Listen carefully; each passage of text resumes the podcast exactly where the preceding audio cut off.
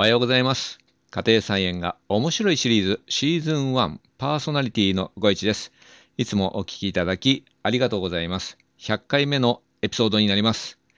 今日のテーマです。ポッドキャストベスト10という話題でお届けします。今回でですね、なんと100回目のエピソードになります。ご視聴いただいているあなた、皆様、ありがとうございます。感謝いたします。このポッドキャストですが、今、YouTube の他に Spotify、Apple Podcast、Google Podcast、Amazon Music、Stitcher、StandFM に同時配信しております。次回からですね、ポッドキャストのシーズン2ということで、また一からね、始めたいと思います。で内容的には家庭菜園に関係するエピソードをお伝えしており、今後もそれを継続していこうかなと思っております。で少しでも共感をいただいたり、楽しくご視聴、あるいは聞いていただけると嬉しい限りです。明日からはですね、シーズン2として配信をしていきます。まだまだ弱小ポッドキャスターですが、今後ともよろしくお願いいたします。さて、今日はですね、これまでポッドキャストで配信した100個のエピソードのうち、再生回数が多かった10個を紹介したいと思います。YouTube の方はリストを作っておきますので、どうぞご覧ください。それでは10位からスタートします。10位は207回視聴。あ、この何回というのはですね、えー昨日時点の確認した結果でもうす、えーもしかしたら今日は少し増えてるかもわかんないです。えーはい、もう一回いきます。10位、207回視聴。タイトルは、家庭菜園で6月に種まきするおすすめ5点。81回目のエピソードでした。内容を簡単に紹介すると、きゅうり、小松菜、バジル、ほうれん草、ブロッコリーの種まきを6月にしたらいいんじゃないかなということで紹介させていただきました。第9位、208回視聴。5月から6月にかけてのきゅうりの手入れ方法、72回目のエピソードです。で、ここはですね、きゅうりのオーソドックスな育て方を紹介しました。えーただですね、ポイントとしては、種選びがですね、家庭菜園としてはですね、重要ですよというポイントをですね、えー紹介しました。というか、障害とか強調しました。で、やはりですね、あの、うどんこ病に強いね、種を選んだらいいんじゃないかなっていうお話でした。第8位、209回視聴。えーこれはですね、人参を育てる方法をご存知ですかというタイトルで、89回目に、えーまあ、エピソードとして、えー配信しました。これはですね、ショート動画で驚くべき人参の育て方というのがあったんですけど、この動画についての解説を行いました。次です。第7位、247回再生。ウリハムシ対オニヤンマ。えー80回目のエピソードです。でこれはですね、オニヤンマの模型がウリハムシ対策に有効なのかというのをですね、考察させていただきました。第6位、428回再生。トマトをポリポットごと定食していますかといううタイトルで46回目の放送です。えートマトをね、ポリポットごと定食する効果を解説しました。それでですね、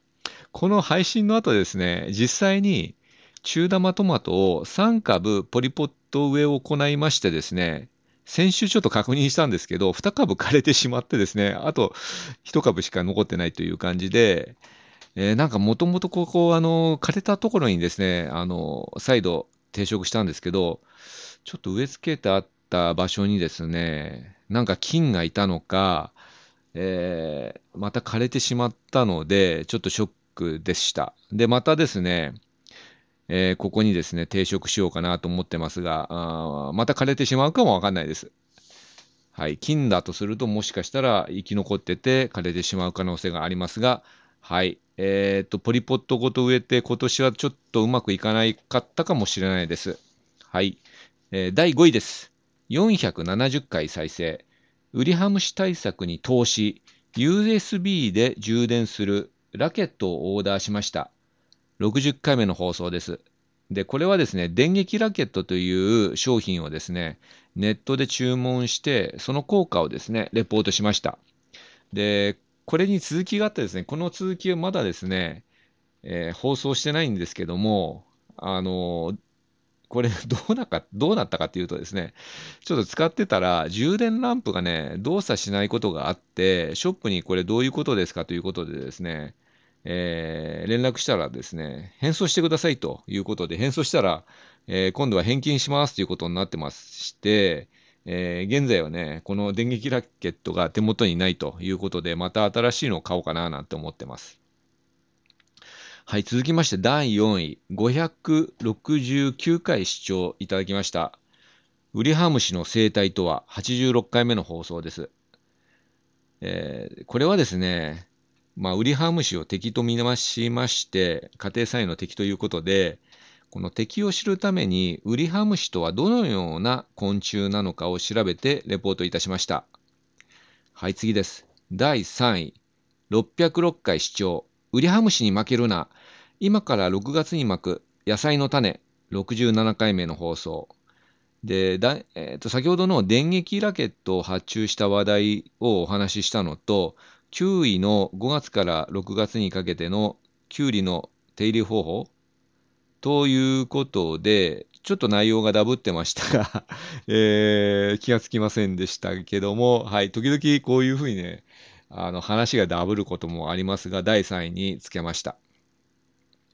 第2位、691回再生、テントウムシ魂農薬対策トップ5、45回目の放送でした。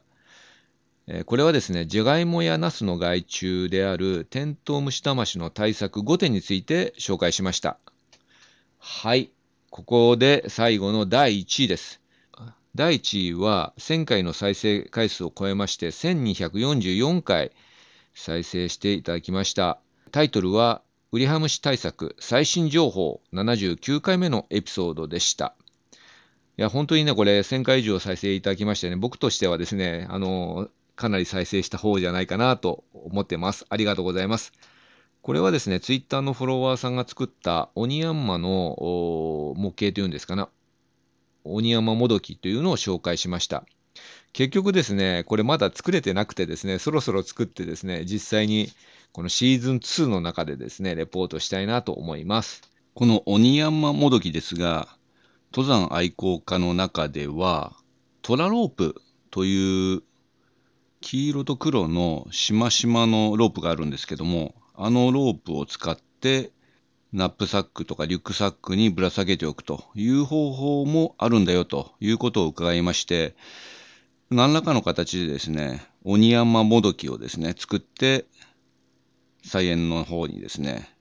ちょっとぶら下げておきたいなぁなんて思ってます。はい、以上で、えー、1位から10位までの紹介でした。本当に皆様ご視聴いただきありがとうございます。そしてコメントもいただきましてですね、非常にあの感謝感激しております。はい、えー、今後ともね、えー、このポッドキャスト以外に動画もいろいろたくさん作りたいんですけども、ちょっとやっぱり時間がかかるということもあってですね、編集はしてるんですけど、なかなかあの公開まで至ってないという状況でございます。はい。えー、っと、これからもですね、えー、どんどん動画をですね、えー、貯めてね、貯めてじゃないな、作ってですね、配信していきますので、皆様からの応援をいただきまして、動画やポッドキャストを配信していきたいなと思っております。はい、今日はこの辺で終わりにします。このエピソードは毎朝5時に配信しています。今回はですね、ポッドキャストベスト10というお話でした。明日からはですね、シーズン2ということでリフレッシュして配信を続けていきたいと思います。あなたにとって素敵な一日となりますように、ご一がお届けしました。それでは、さようなら。バイバイ。